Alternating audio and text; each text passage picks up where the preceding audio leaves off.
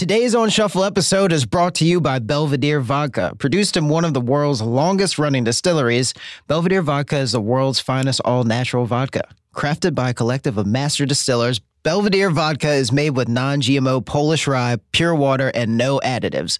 Recognized for quality, Belvedere Vodka was named the ISC World Vodka Producer of the Year in 2015, 2016, and 2017. Thus, we're very excited to have Belvedere Vodka as the sponsor of On Shuffle. Enjoy a delicious cocktail with Belvedere Vodka today and remember to always drink responsibly.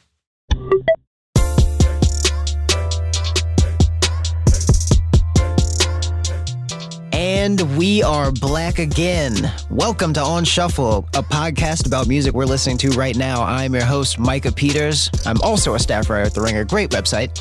And currently, I'm staring at this leaked ASAP Rocky album track list trying to determine whether or not it's real. But today, we are going to be talking a little bit about Janet Jackson's legacy, fresh off of winning her Icon Award at the Billboard Music Awards with Michael Arceneaux. Also, we're going to be talking a little bit about what Meek Mill's been up to with my colleague Justin Charity.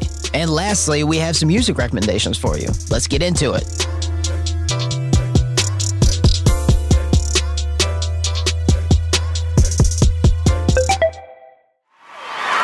It is my honor to present the Billboard Icon Award. Show your love for Janet Jackson. I'm deeply humbled and grateful for this award. I believe that for all the challenges, for all our challenges, we live at a glorious moment in history. It's a moment when, at long last, women have made it clear that we will no longer be controlled or abused. On Sunday night, Janet Jackson became the first black woman to receive the Icon Award at the Billboard Music Awards, commemorating a career that spanned decades and garnered, I just Googled this to see it all in one place, 170 other awards. Here to aggressively agree with me that it is about time is cultural critic and published author. He just released a book called I Can't Date Jesus. Michael Arceneaux. How you doing today, man? Good. Thank you for having me. And it's coming, but yes, it's available for pre-order people. We're going to drop the link in the show notes afterward. But let's get into that performance a little bit, which was actually previously unannounced, but was obviously always going to happen. She went through a short medley. Uh, there was Nasty and then Throb, which is like a pulsing house number with a lot of moaning. Come for me. I'm actually very happy she's tapped back into her sexuality when she was married and wearing the um, the genie pants. Um, she still was doing all of the songs, but she was actually a lot more toned down. She's back to her old self, or at least how a lot of us remember her. It's interesting. Around 2015 is when I felt like she was finally starting to be treated the way she used to. You know, Unbreakable came out, and No Sleep was actually a moderate hit for her. It was one of her first times she was able to get like a number one single, like the adult R&B charts in forever. It was like classic Janet.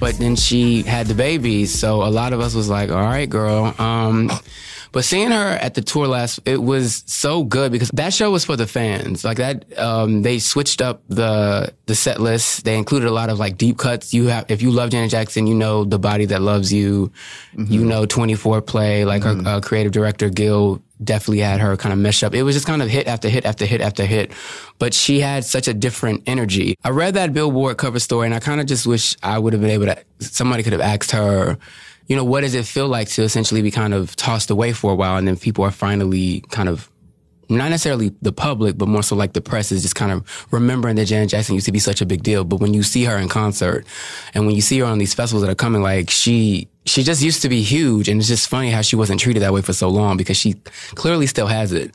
Right. So, I mean, when Control arrived in 1986, it was like markedly different from the rest of pop music. It was large, it was big, it was mechanical, but also, you know, like reserved. Um, and it seems like it was just a thing that everybody forgot about down the line.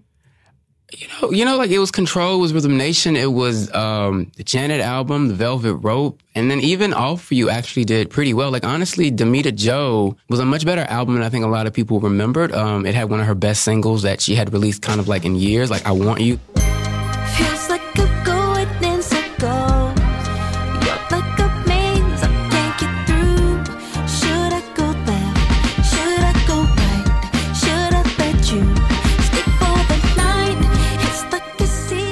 and she sounds great. She actually sounds a lot like she sounds like her brother, but vocally that was to me really good from her. I just wish people paid more attention to that album, but just everything got overshadowed and you know, to me, uh, I'm actually named after Michael Jackson. I love Michael Jackson, but to me, Janet has actually been more consistent musically in terms of her albums than her brother has. Mm. And twice in her career, she had like the biggest recording contract in history at the time. Like, it's it's amazing just how a decade went by, like the entire 2000s kind of just was like Janet became like an afterthought. It's very strange. Nine years. Nine years is how long it's been. Almost a decade since she's performed on live television in the U.S. And I guess I wanted to ask, like, where were you during the halftime performance of Super Bowl 38, the one with Nelly, Kid Rock, Diddy, and the wardrobe malfunction heard around the world? Nipplegate, as you've called it before. I remember being geeked about Beyonce doing the national anthem. Mm-hmm. And then, uh, um, yeah. I've written about this many, many times. I loathe Justin Timberlake for what he did to her. I loathe with everyone did to her, but I particularly loathe him because he left her out to dry, which, you know, we don't have to kind of go belabor the point, but I wish he had stood by her. Um, it might not have helped prevent what ultimately happened, but it would have meant more, I think, to their relationship and just kind of like artist to artist. Like she put you on her platform. Right. And you kind of just ditched her. But yeah, it's just amazing to me that that one incident kind of evaporated a very, very, very lengthy career of like where she was consistently, because even around that time, like All For You, she still was putting out hits. She was preventing Destiny's Child from getting like number one with Survivor with um, All For You. Like she was still very much that girl. And it went away. And it was really sad just because I really enjoyed Damita Joe. I liked it actually better than All For You. She was kind of tapping back into R&B. Mm-hmm. And then I remember after that when she just, even when she used to actually try to tour, the tours were not selling and then there were the Jermaine Dupri years that we don't really acknowledge. Uh, it's just Justin Timberlake has that superpower where he's just kind of impervious to scandal. And then there was that Zane Lowe interview around Man of the Woods where he talked about basically reaching out to Janet and, you know, like offering an olive branch, so to speak, and like her accepting and whatnot. So why did people forget about it for a decade? I think her core fan base, which is expansive, didn't necessarily forget about her, but I think the press fell in line with the campaign to make her a pariah. And I just think it was impossible for her to kind of overcome that, at least with mainstream audience. Because I will say during that period, her black bands kept her floating. You know, mm-hmm. Tyler Perry put her in movies. She did Essence Fest way back then. So this is all pre-social media. Mm-hmm. Whereas black people can actually can control the conversation a lot of ways on platforms like Twitter and Instagram that wasn't the case back then. So it was it was a lot more difficult to push back against the narrative and kind of like keep her out there and like defend her. And I and I will be honest, I don't think her her albums after Damita Joe kind of helped because the music was largely uninspired and lackluster. There were moments, I will say, with feedback.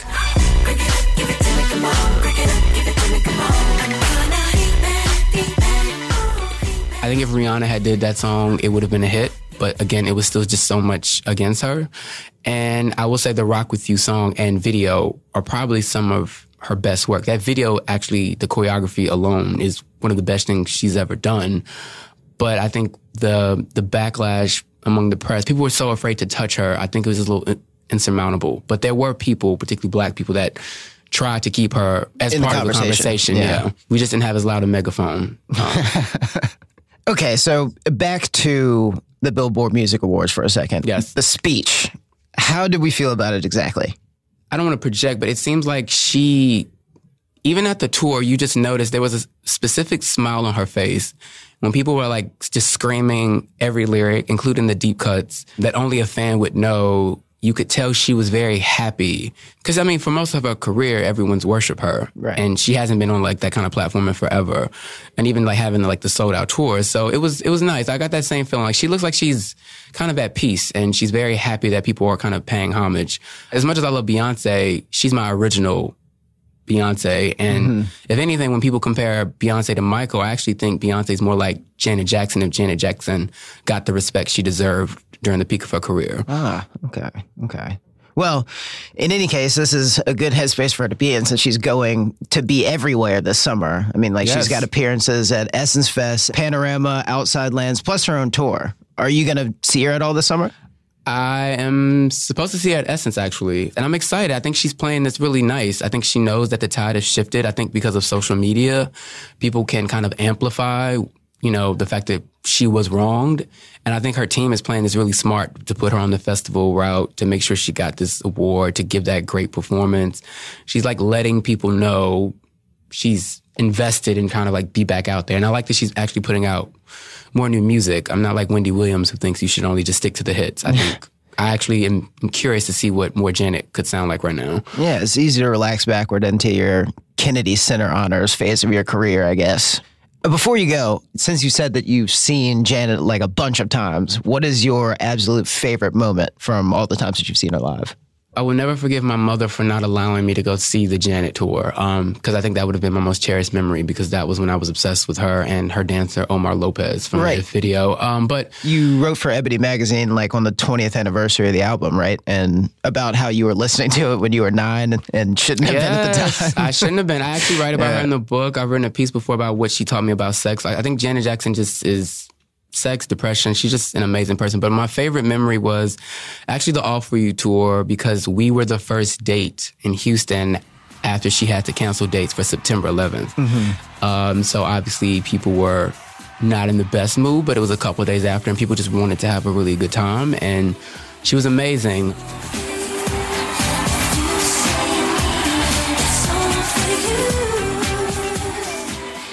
You've never seen Janet Jackson live, you are cheating yourself. Again, that was when Janet was still kind of like peaking. So it was nice to see her kind of in that moment. Whereas now she's basically floating above, which she should, but please go see her.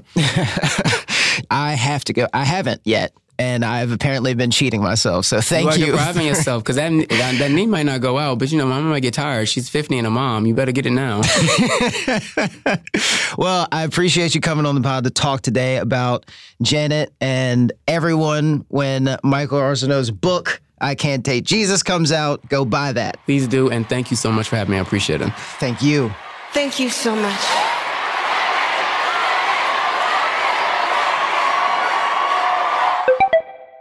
Hey, listeners. Meek Mill is free, and we're going to talk about what he's been up to and what might be next for him musically. But first, I want to talk to you about one of our sponsors.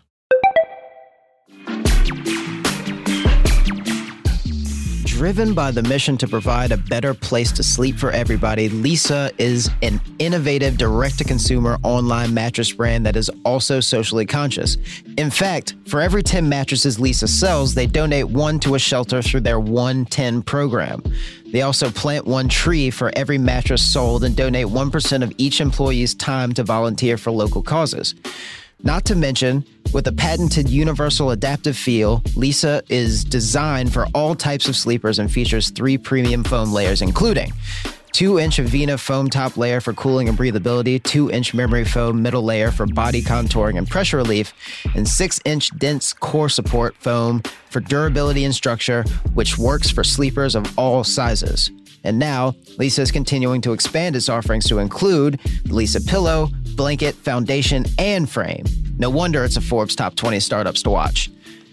Try Leesa mattress in your own home for 100 nights risk free. Available in the US, UK, Canada, and Germany online with free shipping. This 100% American made mattress ships compressed in a box right to your door. Or try it at the Leesa Dream Gallery in Soho, New York, and Virginia Beach, and over 80 West Elm storms nationwide. For Memorial Day, get $160 off when you go to leesa.com slash shuffle. That's L-E-E-S-A dot com slash shuffle. Go get yours.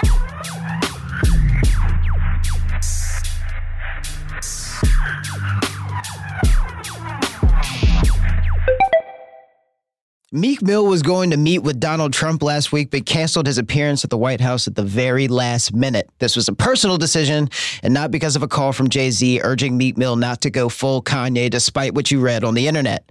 Since being released on bail in late April, he's made barely any mention of new music, but Meek has been big into prison reform. My colleague Justin Charity wrote for TheRinger.com, which is a great website. For now, he's an activist and an unlikely political mascot. Charity joins me now. Charity, like, how exactly unlikely is it? Does this not seem like a logical progression of his career, given, you know, like the content of his music? Well, I think okay, you're saying logical progression. I when I look at Meek, and when I look at Meek with surprise at his his post prison um, activism, as it were, it's mostly just because over the years, Meek to me has seemed kind of meek. Frankly, he seemed kind of press shy in a very particular way. Yeah. like one thing I think about with Meek all the time is he did this one interview with Elliot Wilson on camera at Nobu. And it's just like a very stunt rapper move. And I just remember this was like five, I want to say four or five years ago. Mm-hmm. And the whole time Meek is sitting there and he's doing the stunt rapper move of doing an interview where he, he has all of this like hundreds of dollars of food on a table at Nobu. That he's never going to eat. Right. That he's never, well, no, but he's eating it. But it, where a normal rapper would just have that as their their sort of stunt move, and they'd otherwise do the interview. Meek is actually just eating the whole time, and he doesn't really he he doesn't really seem to want to talk very much, and he's very tight lipped. And I, you know, for the longest time, to me, Meek seemed like a rapper who actually. Um, had a sort of ceiling in terms of how effective he could be in the context of interviews and in the context of communicating outside of his music. Because on his music, he's he's I mean, it's a trope that Meek Mill is loud and exaggerated on records in a way that he Yeah, just caps lock isn't. raps. Yeah. right. He's caps lock as a rapper, but when you get him in an interview, when you get him outside of of music, he he's sort of press shy in this way that does make it I would say exceptionally surprising to see him sort of now standing, you know, beside the governor of Pennsylvania and doing press conferences. I just never thought I would see that. Right. You wrote a, a little interestingly, like at the end of your piece about Meek Mill and the fact that he's become sort of like this avatar and a sports icon and all these other things since since Free Meek Mill, the hashtag Free Meek Mill campaign began. Right. How did you feel when Dreams and Nightmares became such an like just was revived during the Philadelphia Eagles Super Bowl run?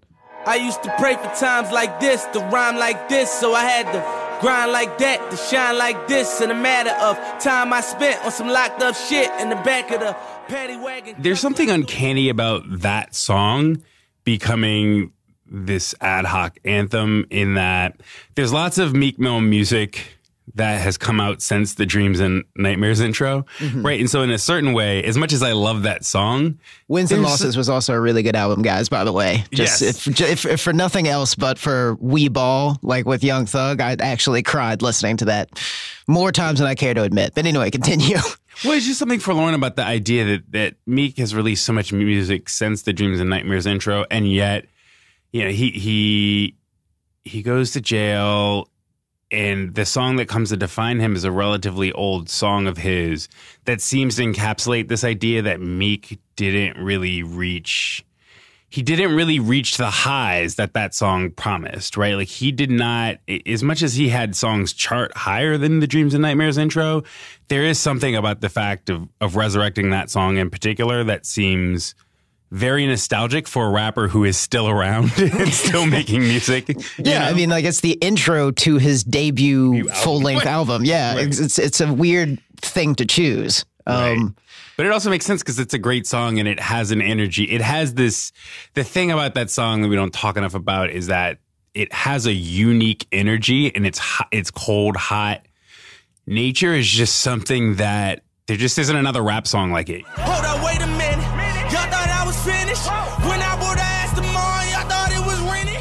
There are plenty of anthemic rap songs, but there are not other rap songs that are anthemic in the way that Dreams and Nightmares is.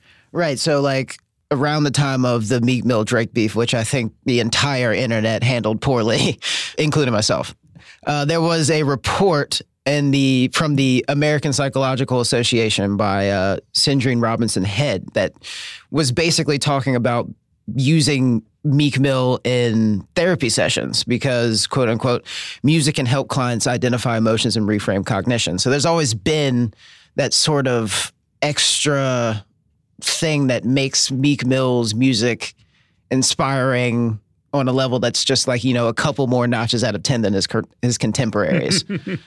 so, I mean, you know, and I mean, like, if you look at just all of his music, is just, I mean, the imprint is Dream Chasers. That album is Dreams Worth More Than Money.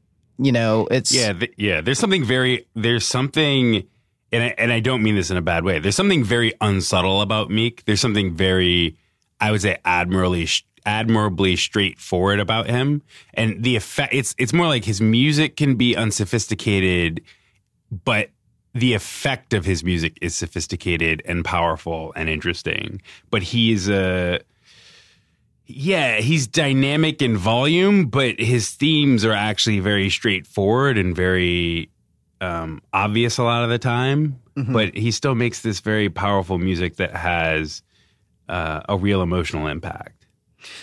You did see his first live performance since being released on bail in late April when he went to Rolling Loud and performed Dreams and Nightmares, right? It was just a sea of people that know all of the words. And it's just, I mean, it's triumphant for lack of a better word. And I don't know if you heard the one snippet from the music that's approaching, actually, and it sounds exactly like Dreams and Nightmares.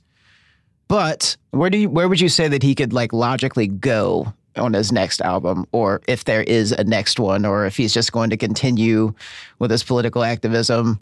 Everything is pinned, of course, upon you know his his ongoing fight with recidivism. But I mean, where you go musically, like who knows, right? Like Who he, really I mean, he, knows? it's it's one of those things where it's like I, I think people prognosticate about stuff like that all the time, and the answer is just he makes a hit record and his career goes well, or he doesn't make a hit record and his career doesn't go so well. But I think the real like the real interesting thing, right, is Meek Mill is a rapper who went through a prison bid sort of well, he was on probation for like more than a decade, but he went back to prison uh, went through this whole ordeal, gets out on bail after a whole bunch of nonsense with the legal system. And he's not the first rapper that this happens to, right? Like, and not even in this decade or the last decade. And the thing about all of the other rappers that I think of is that they come out, they leave jail, and they we're, mo- we're mostly focused on their music, right? It's sort of it's good to have this person back. I wonder what this phase of their musical career is, and I think Meek Meek is wise in a certain way. I think rumored meetings with Trump notwithstanding, Meek is wise to sort of split his time and his brand here between yo, get ready for new music coming out TBD versus no, let's actually talk about the fact that I was in jail. was 'cause in was jail kind of fucked up that I was in jail. right? exactly Because like for- Boosie did, like all those other guys, like Gucci, Boosie, you know, those guys get out, and the narrative sort of organizes itself around their music and their brands, and it's just a sort of their jail time becomes this obscured thing. It's just another plot point in their Wikipedia article, and Meek Meek has made an interesting choice here to say, no, we really need to like let's talk about why I was in jail. Like Yeah. let's actually I want to spend a few minutes on this because you know this One, illustrates never- something Well, he said one for one. I didn't write a single rap while I was in jail. jail. Right, right. So it's like I got nothing for you guys. I'm sorry, I'm not Gucci. I didn't write like twenty thousand songs in jail. But two, it's like that's that's the thing worth talking about, right? Because this was a really dramatic ordeal that a lot of people paid attention to because it was a sort of surreal um, miscarriage of justice given Yeah. the characters involved. But yeah, it's, given the uh, characters involved and given the fact that it was a charge that was in 2008 and then a decade of probation that violations that were basically unavoidable based upon you know the fact that he is a famous rapper right, right, Yeah. totally, totally. yeah Um, and for the record uh Boosie never really got the post-jail moment he deserved i don't think i mean i feel he like didn't, we but I just I just mean that Boosie and Gucci, you know, when they left jail, they and their fans and the media, as much as people were ready to talk about Boosie or Gucci to whatever extent, they were very much interested in like, okay, this person's out of jail. Now their business is to make more music for us and make us happy. Whereas Meek is saying, nah, nah, let's the priority here is actually let's this talk was about kind of fucked up so Yeah. maybe we should Yeah. talk about this for a second Yeah. And I admire that. I admire that a lot. Yeah. Well, before you get out of here, I wanted to ask you a very simple question. What are you listening to right now? Well, now I'm just now I'm just listening to wins and losses again because of you. Well, yeah, I mean, because it has some joints on there. There was You know what I was actually listening to uh, uh, on the way into work? Mm-hmm. I was listening to the jam theme song of the classic anime series Chobits. Wow, wow. You Called are Let Me Be With You. You better play that on the outro. Play Let Me Be With You from Chobits if you're a real one, Micah. Wow, you are nothing if not a caricature of yourself. And thank you very much for joining me today, Charity. No worries. Thanks, Micah. Mm-hmm.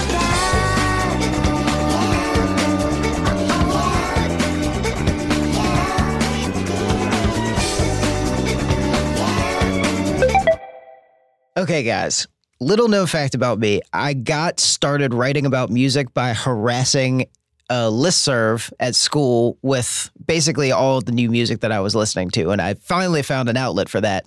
People pay me for it now. And you have voluntarily subscribed to this podcast for it. So each week, I'm going to try to give you uh, a new music recommendation one new release and one from the crates. The new release for this week is actually the Courtney Barnett album. It's called Tell Me How You Really Feel. And the the writing is amazing. It's great guitar music. And the one that I really love on this album, the song is called Help Yourself. You got a lot on your plate. Don't let it go to waste. Humble but hungry, need validation. Another one, actually, I'm going to give you two this week because this is the first time we're doing this, is the new Lil Baby mixtape called Harder Than Ever. One of the fun facts about Lil Baby is that his mixtapes ha- kind of had the whole rich homie Quan thing going on. The first one was like, the first one was Harder Than Hard. The next one was To the Hard Way. Another one was called Too Hard. And now we have Harder Than Ever. He recently got the Drake stimulus package on a song called Yes Indeed, but my favorite song on this project is one called Life Goes On, which features Gunna and Lil Uzi. Trap how G go too fast. I don't need one no seatbelt. Bad little bitch got no breasts. Upgrade now she got D cups. How about the range? I'm growing. Who is the baby? He going. Man, these old rappers getting boring. They be taking shots. I ignore them. Send them You should listen to that. And for the one from the crates is a song called You Gonna Miss Your Candy Man by Terry Callier. I know you rider, baby. You might miss me when I'm gone. See, baby, when I'm gone. Did I think on it, rider? Baby, you might. And I'd like to say that I just, you know, kind of just came across this one all on my own. It just kind of materialized in my brain. But actually, I first heard this song listening to Top Boy. And Top Boy is basically this BBC crime drama uh, that Drake loves. Um, but it's kind of just about being on the road, about moving drugs, occasionally stabbing people, but it's also a lot about family. And this song was playing while Dushane was basically getting ready for the day. Um, kind of like, you know how there's always that one really emotional long montage before like the final episode of the season where everything goes to pot? This song was playing. So go check that out, and you can find all of these songs. You don't have to go very far because it's going to be on the On Shuffle playlist, which you can find in the show notes. Guys, thank you so much for listening. Special thanks to Michael Arceneaux and Justin Charity for stopping by. Shout out my producers, Agia Shagre and Zach Mack. Don't forget to check out our playlist that we will be continuing to update every week with the songs that we're listening to. A link to that is in the description. Also, please rate and subscribe if you like the show. We'd really, we really appreciate it, guys. And also, a quick housekeeping note. Starting next week, On Shuffle will be moving to Wednesdays. Please don't cry. We out.